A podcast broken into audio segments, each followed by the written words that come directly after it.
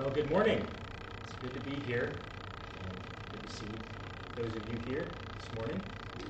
And as we begin, we'll go ahead and uh, this is our last Sunday in January, so this will be the last Sunday. Uh, we look at um, Matthew 16, 18 through 19. So as we begin, uh, we've been reviewing it every Sunday, so let's see if we can say it from memory. But first time through, we can look down if you need to. We'll say it twice. Um, and then uh, I want to compare some some other translations of how other translations render this, and then we'll try to say it again. The reference before and after. Matthew 16, 18 through 19. And I say also unto thee that thou art Peter, and upon this rock I will build my church, and the gates of hell shall not prevail against it. And I will give unto thee the keys of the kingdom of heaven.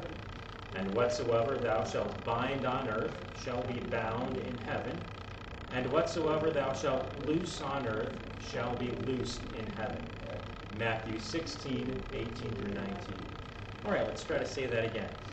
Matthew 16, 18 through 19. And I say also unto thee that thou art Peter, and upon this rock I will build my church, and the gates of hell shall not prevail against it. And what and I will give unto thee the keys of the kingdom of heaven. And whatsoever thou shalt bind on earth shall be bound in heaven, and whatsoever thou shalt loose on earth shall be loosed in heaven. Matthew 16, 18 through 19. It's always interesting comparing different translations of how they translate the same thing. I want to compare a few things. Most translations are very similar to what we have here um, in the King James. Um, but uh, so we have like the New American Standard Bible, ESV. NIV says the gates of Hades will not overcome it, shall not prevail against it. Um, Holman Christian Standard Bible, the forces of hell, Hades will not overpower it. Uh, the New Living Translation has a um, an interesting way of uh, putting it. Now I say unto you that you are Peter, which means rock, and upon this rock I will build my church, and all the powers of hell will not conquer it. So they're trying to draw out that, that similarity between Petros and Petra, meaning Peter and rock, very similar words.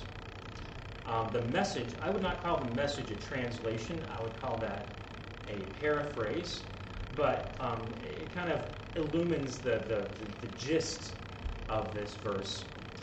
Here's how it, it puts it. And now I'm going to tell you who you, you are, really are. You are Peter, a rock. This is the rock on which I will put together my church, a church so expansive with energy that not even the gates of hell will be able to keep it out. So, uh, really not a translation, just sort of a, a rewriting of that verse, but it gives us the idea that's there. Uh, Young's literal translation I also say unto thee that thou art a rock, and upon this rock I will build my assembly, and the gates of Hades shall not prevail against it. So they're all saying the same thing, but different words. So I say also unto thee that thou art Peter, and upon this rock I will build my church, and the gates of hell shall not prevail against it. And then verse 19 Again, most are similar to the King James. Um, but I do want to look at a few others. Um, the net New English translation, the second part, whatever you release on earth shall be released in heaven. Uh, King James has loosed. Um, and again, the net also tries to draw out the, the strange uh, verb form there um, whatever you bind on earth will have been bound in heaven, and whatever you release on earth will have been released in heaven. Holman Christian Standard Bible, whatever you bind on earth is already bound in heaven, and whatever you loose on earth is already loosed in heaven. Trying to draw out that unusual verb tense there. And then uh, the message is always entertaining, so we'll go read the message again. And that's not all. You will have complete and free access to God's kingdom. Keys to open any and every door. No more barriers between heaven and earth, earth and heaven. A yes on earth is yes in heaven, and no on earth is a no in heaven. And then um, I'll do Young's literal translation. Whatsoever, whatever thou mayest bind upon the earth, shall be having been bound in the heavens, and whatever thou mayest loose upon the earth, shall be having been loosed in the heavens. Kind of a very convoluted way of doing it, trying to indicate a little bit of that tense. All right, we'll read this verse one more time. Hope, hope those different versions didn't confuse you from the King James. All right, Matthew 16, 18 through 19. And I say also unto thee that thou art Peter, and upon this rock I will build my church, and the gates of hell shall not prevail against it. And I will give unto thee the keys of the kingdom of heaven, and whatsoever thou shalt bind on earth shall be bound in heaven, and whatsoever thou shalt loose on earth shall be loosed in heaven. Matthew 16, 18 through 19. I hope that, that will stick with you for a while. All right, we are going back to uh, the Ten Commandments, and we are going to finish up with the first commandment. Uh, you shall have no other gods before me. Part two, and this will finish it up. In India, at the college uh, where I've been teaching at, uh, we are, of course, surrounded by, by Hindu temples. Uh, there are temples all around the college. Um, pretty much anywhere you go in the area, there are temples. Um, there's a temple just down the road, temple to Ganesha. Ganesha is an elephant god as a form of an elephant. Um, and it's called the, the remover of obstacles. So uh, people that worship Ganesha are really um, worshiping the, the removal of obstacles. And it's an elephant form because an elephant is a very strong animal and is able to remove obstacles. But even though this temple is very close, um, it's I, I, never have the temptation to go to this temple to worship. It's, it's just it's just not a problem for me. It's not a temptation for me. And that, that would probably be true for, for most Christians, you know. Worshipping at these pagan temples, it's, it's really not an issue for us. But the Apostle John warns us in his first epistle that we as believers still need to guard against idolatry. But idolatry can take different forms. 1 John 5 20, 21. Guard yourself from idols. Now, now last week we, we took a, a very close look at um, the first commandment. We um, uh, explained to you the, the meaning of this first commandment in Exodus chapter 20, verse 3 you shall have no other gods before me. Uh, we talked about the prohibition and, the, and, how negation, how negative commands, prohibitions work in Hebrew. There's a soft way to say it a strong way to say it. And the Ten Commandments are given in this very strong imperative form. You shall never, ever do these things. And then we looked at that command, no other gods. And we defined what what is a God? And what what's happening in this verse, God is not prohibiting, he's not acknowledging when he says no you shall have no other gods before me. He's not acknowledging the existence of other deities.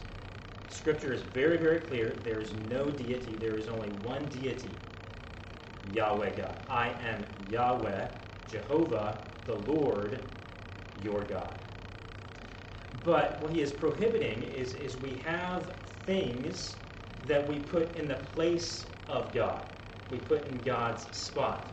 You shall have no other gods. You shall have not put anything else in the place that belongs to me alone. We turn other things into our God.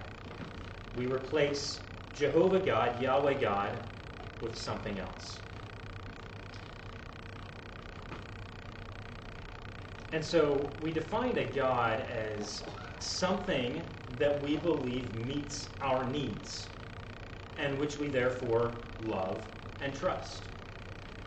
And so someone who worships, worships Ganesha, they believe that, that removing obstacles meets their need, and they love and trust that rather than the one true God. And in order to remove their obstacles, they worship this, this so-called God that they call Ganesha. And a God can be anything. Anything that you believe meets your needs and which you love and trust in place of Yahweh God. That becomes your God. And so, serving false gods, serving other gods, can take the form of idolatry, worshiping um, Lakshmi or Ganesha, these um, Indian gods, or Hathor, or Isis, um, Amun Ra, or any other gods that are that are worshipped today. But things and concepts, that's where it becomes a problem for believers. These things can become gods, other gods for believers.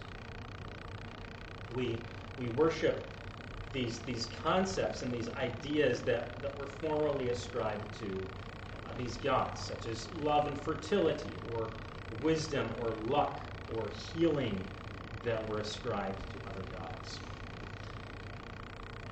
And so today I want to I want to look at more of application of of the, the, the first command here.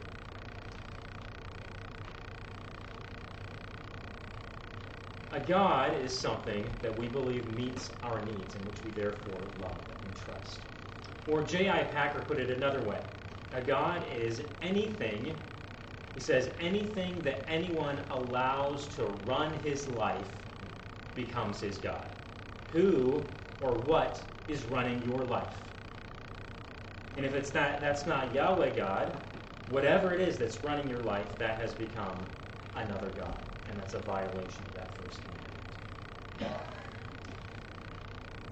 As we get into this, I first want to look at the consequences of breaking the first commandment.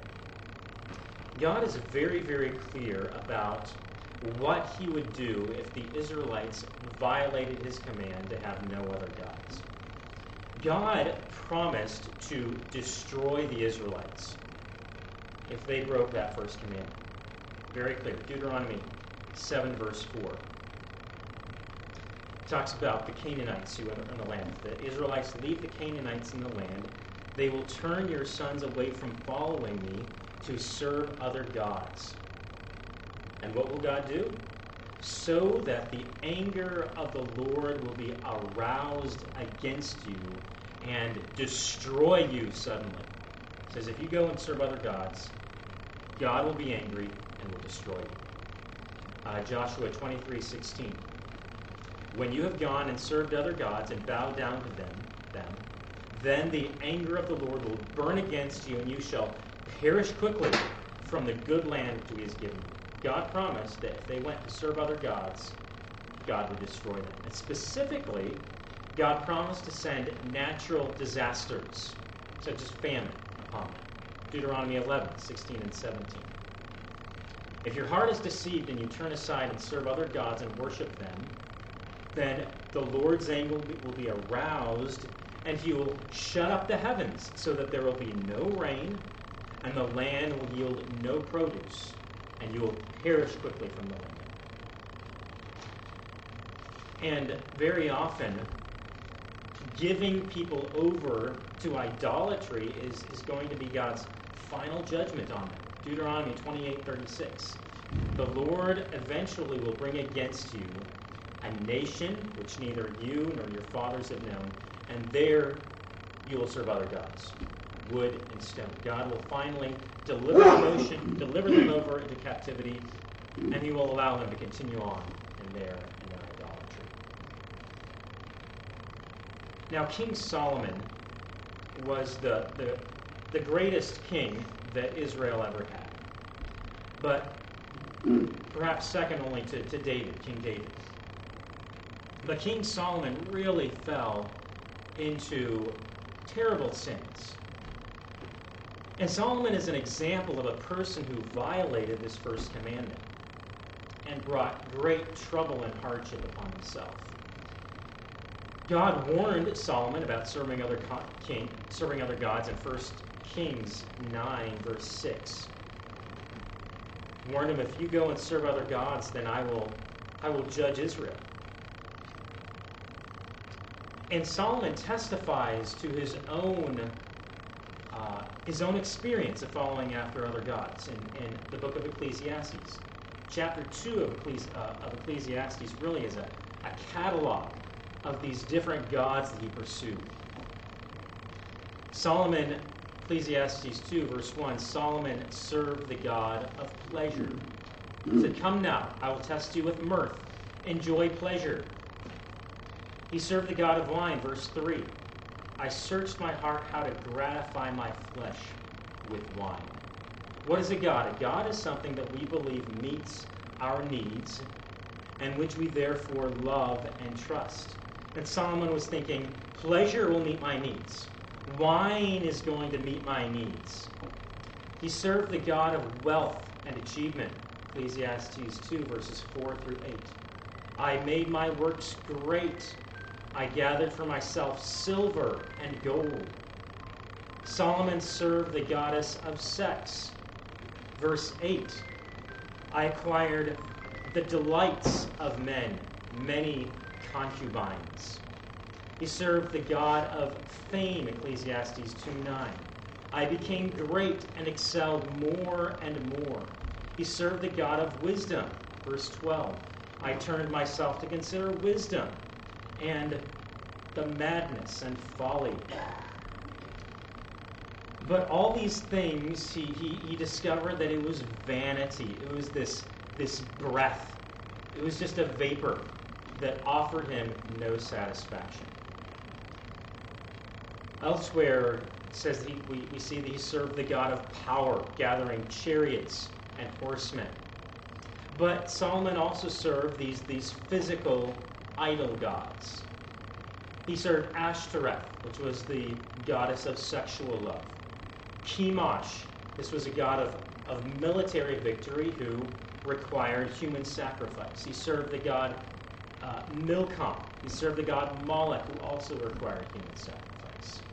But in the end, Solomon was empty and unsatisfied with all of these false gods and these other gods of pleasure, of sex, of fame, of wealth that he worshiped. And he came to hate life, Solomon 2, uh, Ecclesiastes 2.17.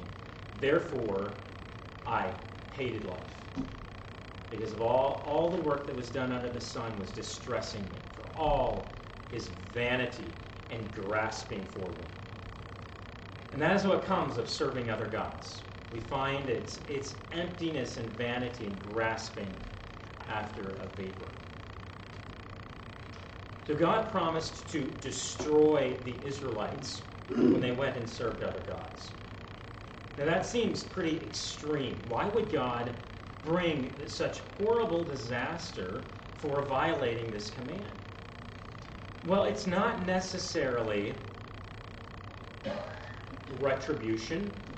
It's not necessarily punishment for their wrongdoing.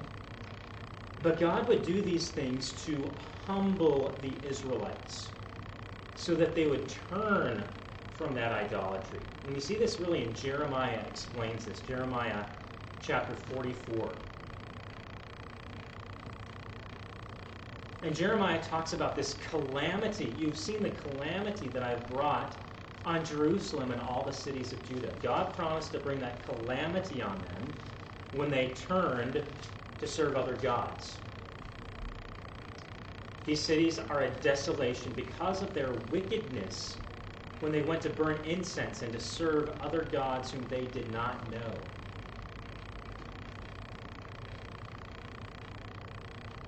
And in verse 10 of Jeremiah 44, he explains why he does this. He wants to humble themselves. Even though I've brought this disaster on them, they have not been humble to this day, nor have they feared. They have not walked in my law or in my statutes that I set before you and your fathers. God was bringing this disaster on them to humble them so that they would turn from these false gods, these other gods, to Yahweh God alone. That is the reason that God brings this judgment on them for their, their idolatry. It's a discipline to correct their disobedience. Now, I'm not saying that God is going to bring on you or on us disaster like he did to the Israelites for, for serving gods. But what, what, what this teaches us is that, that God is very serious about the sin of serving other gods. He, he may bring hardship, difficult circumstances in our lives that are intended to turn us from these gods and from these idols in our lives. And what we need to do is pay attention to what God is doing in our lives. God may be wanting to get your attention. So these are the consequences that God talks about for breaking this commandment to have no other gods before him. So, how do we obey this first command?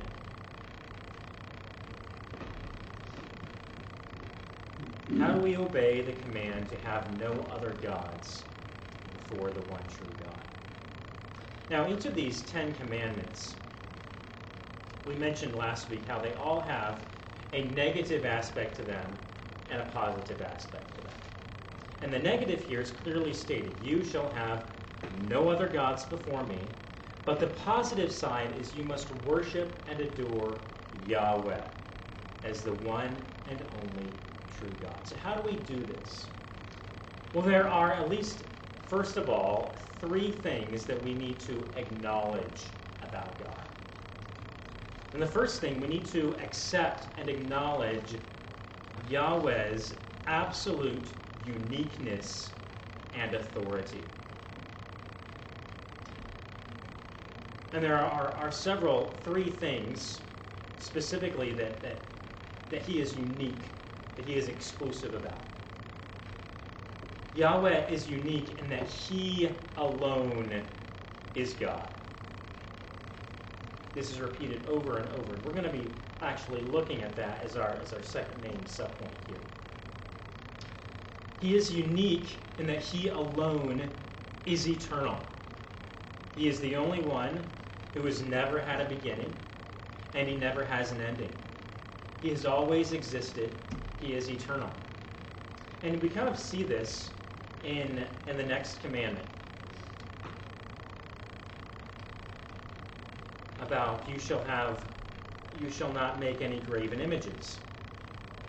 And in the explanation of this, uh, God talks about how he is a jealous God. He visits the iniquity of the fathers upon the children to the third and fourth generation of those who hate me, but he also works with showing mercy to thousands. That's the idea is the thousandth generation.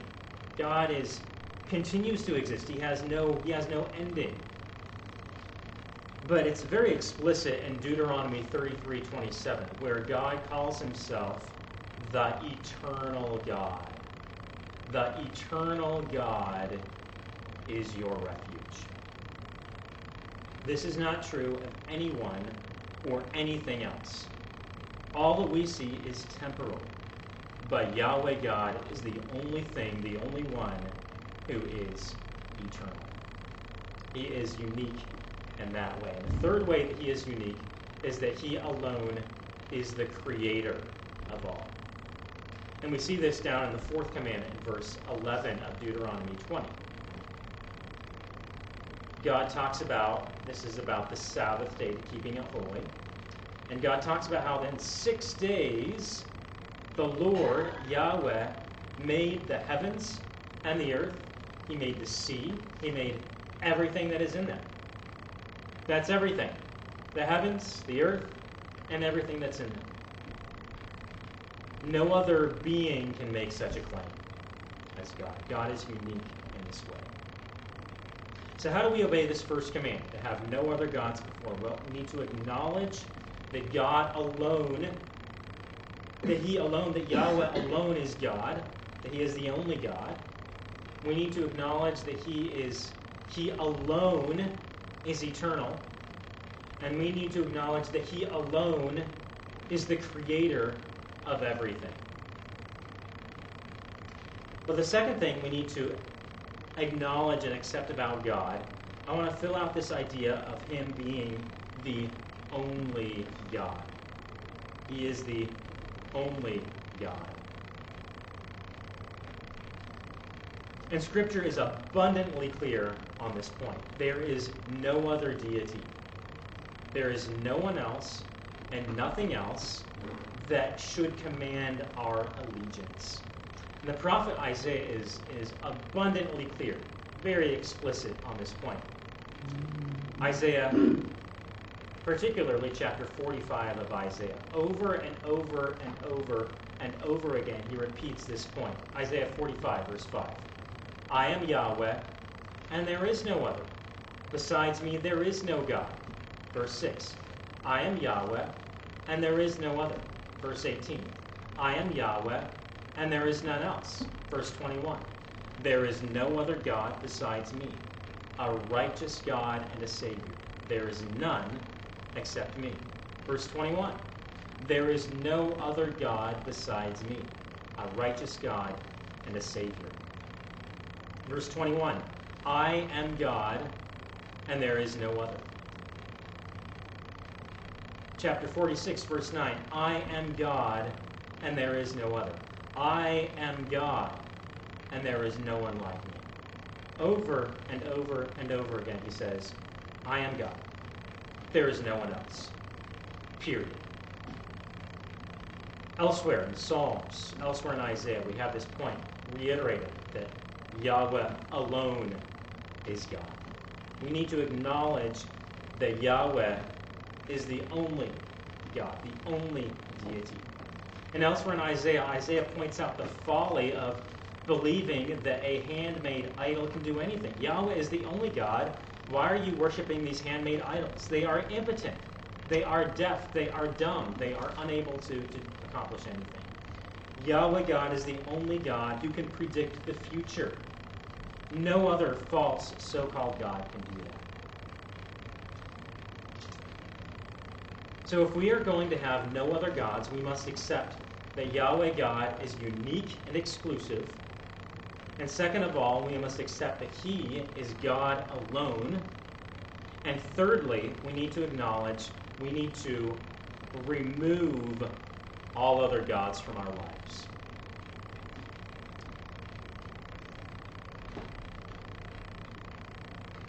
So, what are your gods? Let's recall our definition of a God. What is a God? What is another God? Creator. A God is something that we believe meets our needs, and which we therefore love and trust. Or anything that anyone allows to run his life becomes his God. And so there are two questions we can ask to help us to discover what our gods are. Two tests for idolatry in this form. First question is What do you love? What do you love? A false God can be any good thing. A false God can be a good thing. But it becomes a bad thing when we focus on that to the exclusion of God.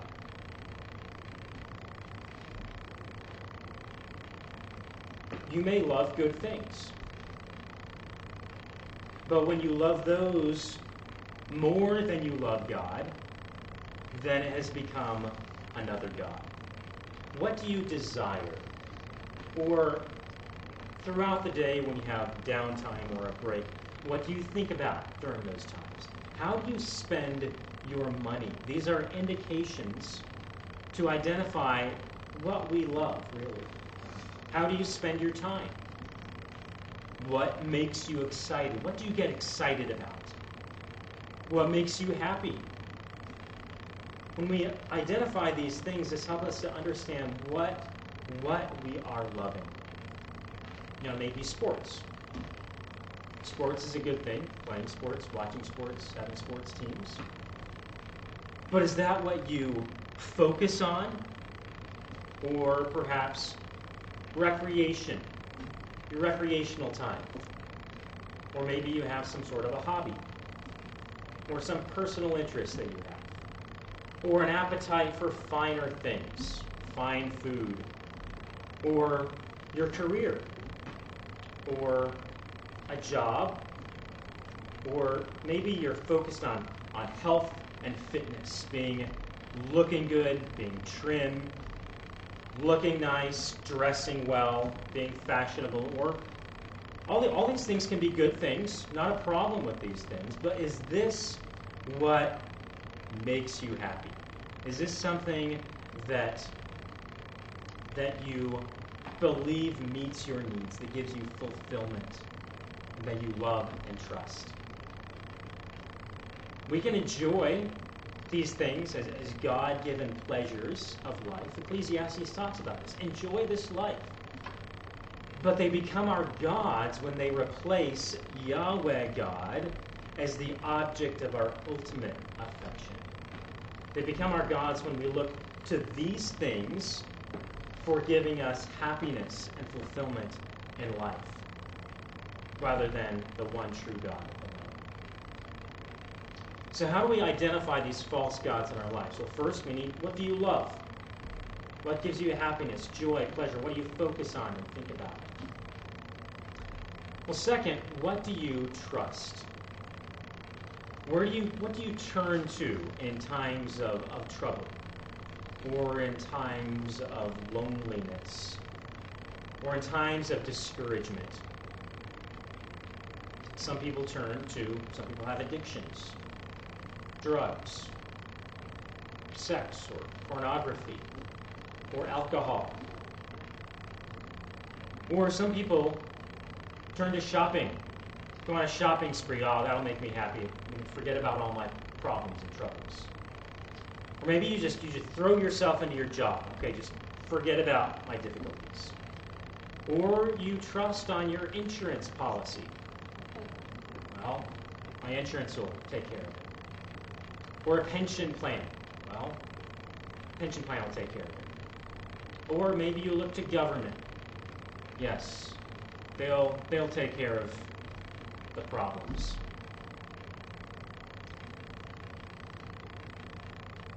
Or maybe you look to your family. Your family will bail you out. Or your social position, your, your social status. Or science will figure this out. Science has all the answers. Or medicine. I'll just take a lot of medicine to heal me. Or money. Just trust on the money. Or, or power. Because some of these some of these things are good things. Some of these are definitely bad. Addictions are definitely wrong things. Um, medicine, we can use medicine. We can be thankful for science. But these are not our ultimate trust. These are not the things that we ultimately trust in. We trust in the God who created the laws of science, the God who allowed us to create medicines that help us. We trust in the God who gives us finances to use wisely. It's not wrong to use these things. We can use these things that are legitimately good. But the problem comes when we trust the things rather than the God who gives us the things. And when we trust in the things, that that has become, they have now become another God.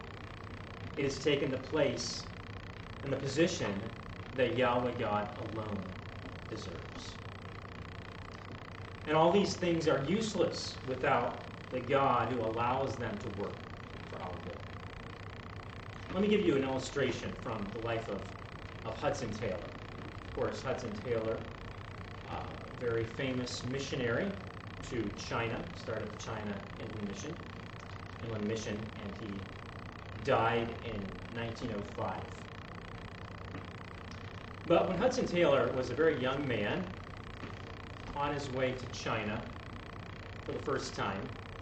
The ship he was in encountered this terrific, huge storm. And everyone on the ship, uh, they, they were afraid the ship was going down, was going to sink. And so everyone on the ship, almost everyone, put on their life jackets. In case the ship went down, they would stay afloat. But Hudson Taylor, I said almost everyone put the, their life jackets on. Hudson Taylor would not put on a life jacket.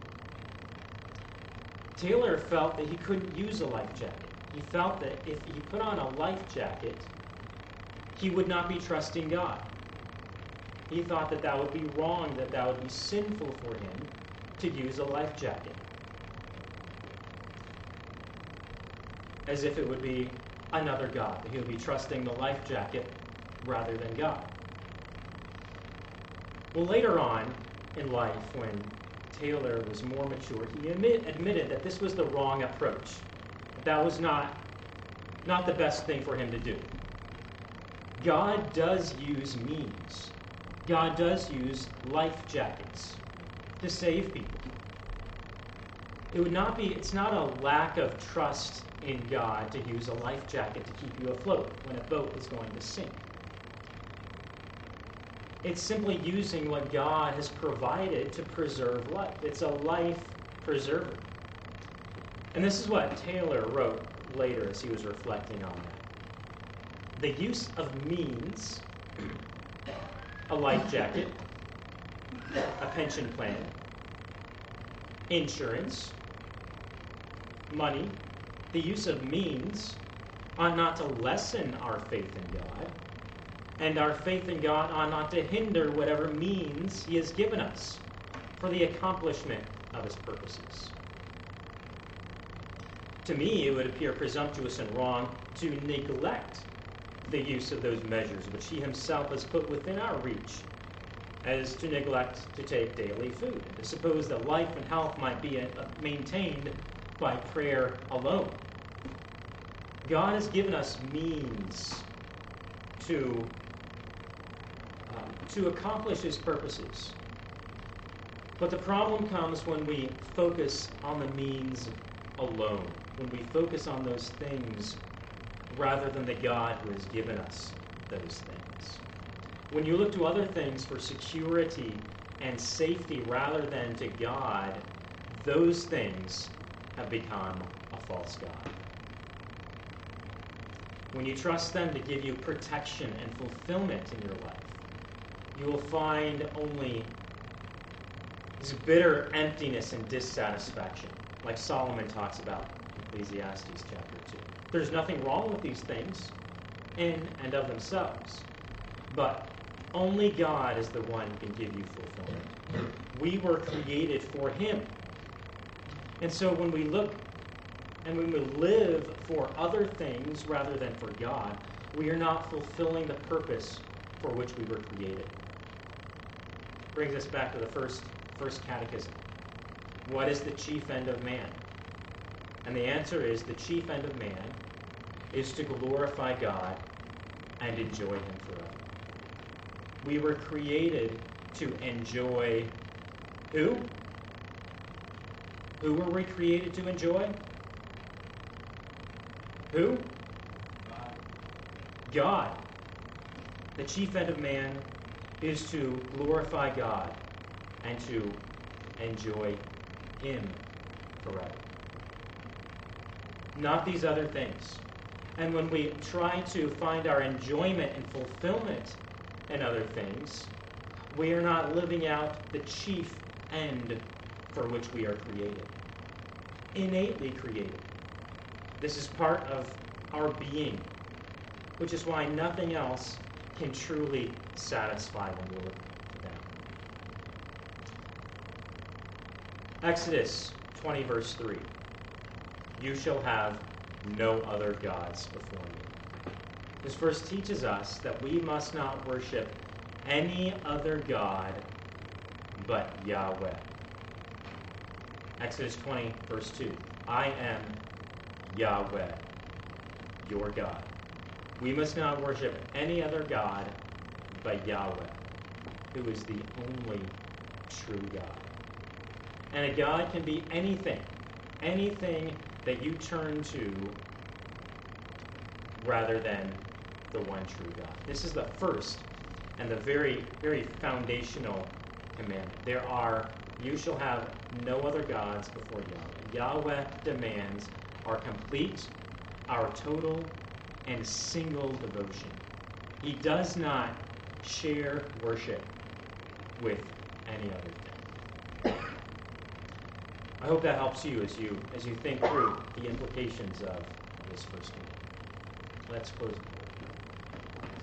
Our Heavenly Father, we thank you for your word, for what we learn from this first commandment. We pray that that our eyes and our focus would be on you alone. We pray that we would not uh, that we would not trust in other things. We thank you for the means that you have given us, the enjoyments of life. But we pray that our focus would be on you who has given these enjoyments and on you who has given us these means for our use.